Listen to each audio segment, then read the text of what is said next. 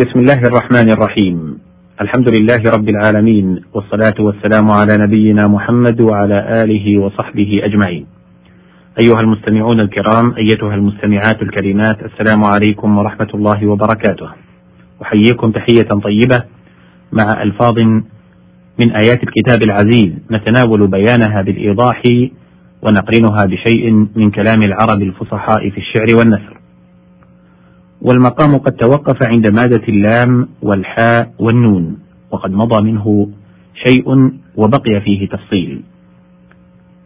فقيل اللحن من حيث هو الميل وذلك في قوله تعالى ولتعرفنهم في لحن القول فاللحن الذي هو التورية ميل وعدول عن الكلام الظاهر إلى غيره. واللحن الذي هو الخطأ في الإعراب ميل وعدول عن الصواب إلى الخطأ. ولذلك قال بعضهم اللحن صرف الكلام عن سننه الجاري عليه إما بإزالة الإعراب والتصحيف وهو المذموم وذلك أكثر استعمالا.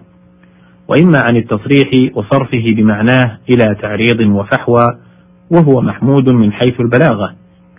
وإياه قصد مالك بن أسماء الفزاري بقوله منطق صائب وتلحن أحيانا وخير الحديث ما كان لحنا وقال القتال الكلابي ولقد لحنت لكم لكيما تفهموا ولحنت لحنا ليس بالمرتاب.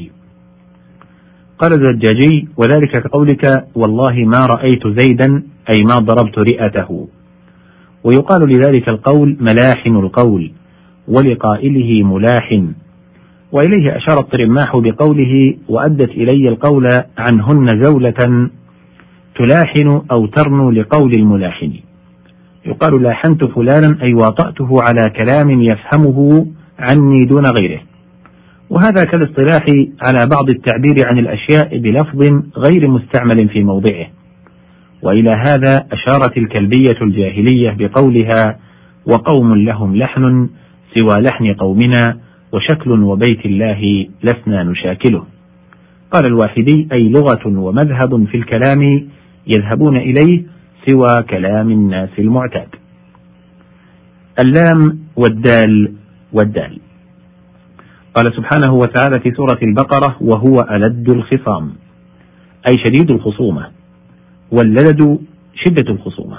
يقال رجل من قوم اللد ومنه قوله تعالى قوما لدا وامرأة لداء وجمعها لد كالمذكر كحمر لأحمر وحمراء.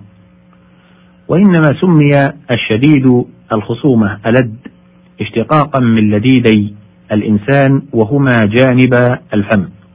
لأن المخاصم لك كلما أخذت في جانب أخذ في آخر من الجبال. وقيل من لديدي العنق وهما جانباه إذ إنه شديد اللديد وهو صفحة العنق لأنه لا يمكن صرفه عما يريده. يقال لد زيد يلد لددا فهو ألد. اللام والدال والنون. قال سبحانه في سورة آل عمران وهب لنا من لدنك رحمة. لدن ظرف لأول غاية زمان أو مكان فهو متردد بين ظرفين ويضاف للزمان ومنه قول الطائي تنتهض الرعدة في ظهير من لدن الظهر إلى العصير. بخلاف عند والفرق بينهما أيضا أن عند لا يستدعي حضورا ولد يستدعيه. تقول عندي مال وإن كان غائبا من مجلسك ولا تقول لدي إلا وهو بمجلسك. وقد تضاف إلى جملة اسمية كقول الشاعر تذكر نعيماه لد أنت يافع إلى أنت ذا فدين أبيض كالنسر. اللام والدال والألف. قال تعالى في سورة يوسف وألف يا سيدها لدى الباب. لدى قيل هو بمعنى عند. وقيل لغة في لدن. وجرت ألفها مجرى ألف ألا إلى وعلى في قلبها ياء مع المضمر. نحو لدي ولديك ولديه. وتسلم مع المظهر. وقد تسلم ألف الثلاثة مع المضمر حملا على المظهر. قال الشاعر إلاكم يا جياعة لا إلانا على قصر اعتمادكم علانا فلو برئت عقولكم وعلمتم بأن شفاء ذاتكم لدانا يريد إليكم وإلينا ولدينا ولها أحكام أخرى. اللام والزاي والباء. قال سبحانه في سورة الصافات من طين لازب أي ثابت شديد اليبوسة كقوله من صلصال كالفخار ويقال ضربة لازب ولازم. وهذا أمر لازب ولازم أي لا بد منه. واللزبة السنة الجدبة. قال بعضهم ولله در بني فلان ما أشد في الهيجاء لقاءها وأكثر في اللزبات عطاءها. اللام والضاء والياء. قال سبحانه في سورة المعارج كلا إنها لظى. لظى اسم من أسماء جهنم أو من أسماء طباقها. وعلى التقديرين ففيها العلمية والتأنيث فمنعت من الصرف. وأصل اللظى اللهب الخالص. وقد لظيت النار تلظى وتلظت تتلظى أي التهبت.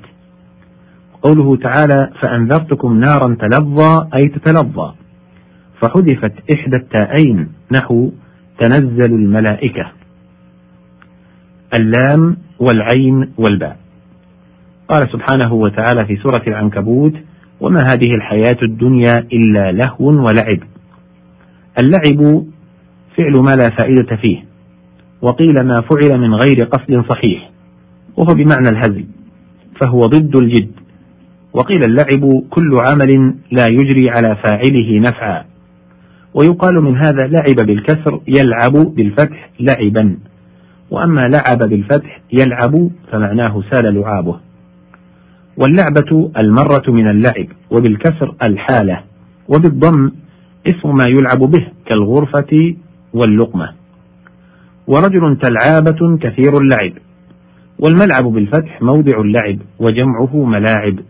قال ذو الرمة وقفت على ربع لمية ناقتي فما زلت أبكي عنده وأخاطبه وأسقيه حتى كاد مما أبثه تكلمني أحجاره وملاعبه.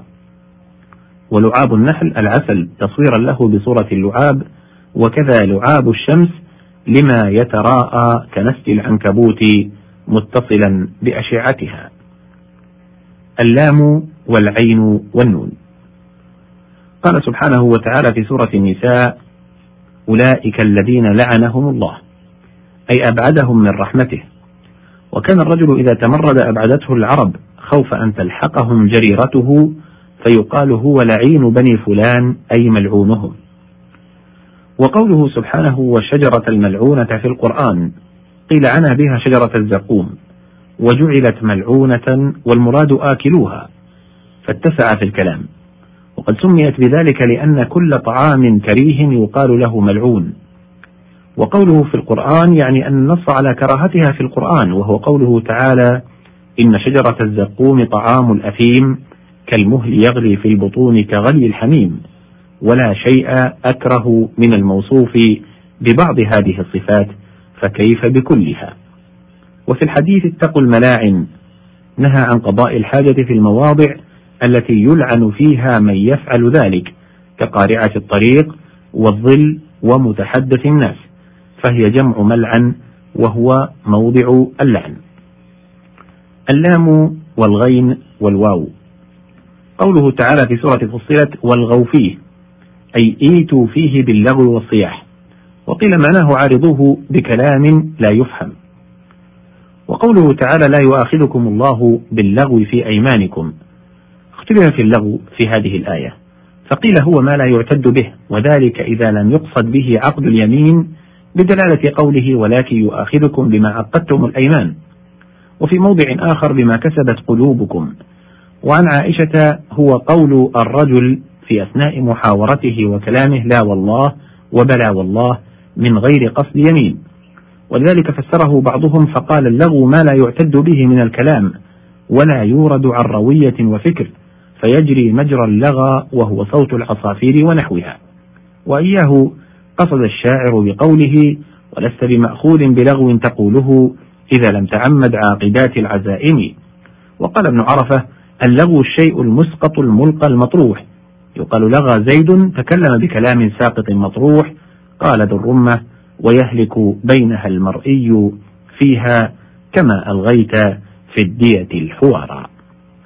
هنا ينتهي الحديث في هذه المادة وبانتهائه انتهى وقت هذه الحلقة. أشكر لكم طيب الإصغاء وأشكر للزميل عبد الله الحربي الذي سجل هذه الحلقة والسلام عليكم ورحمة الله وبركاته.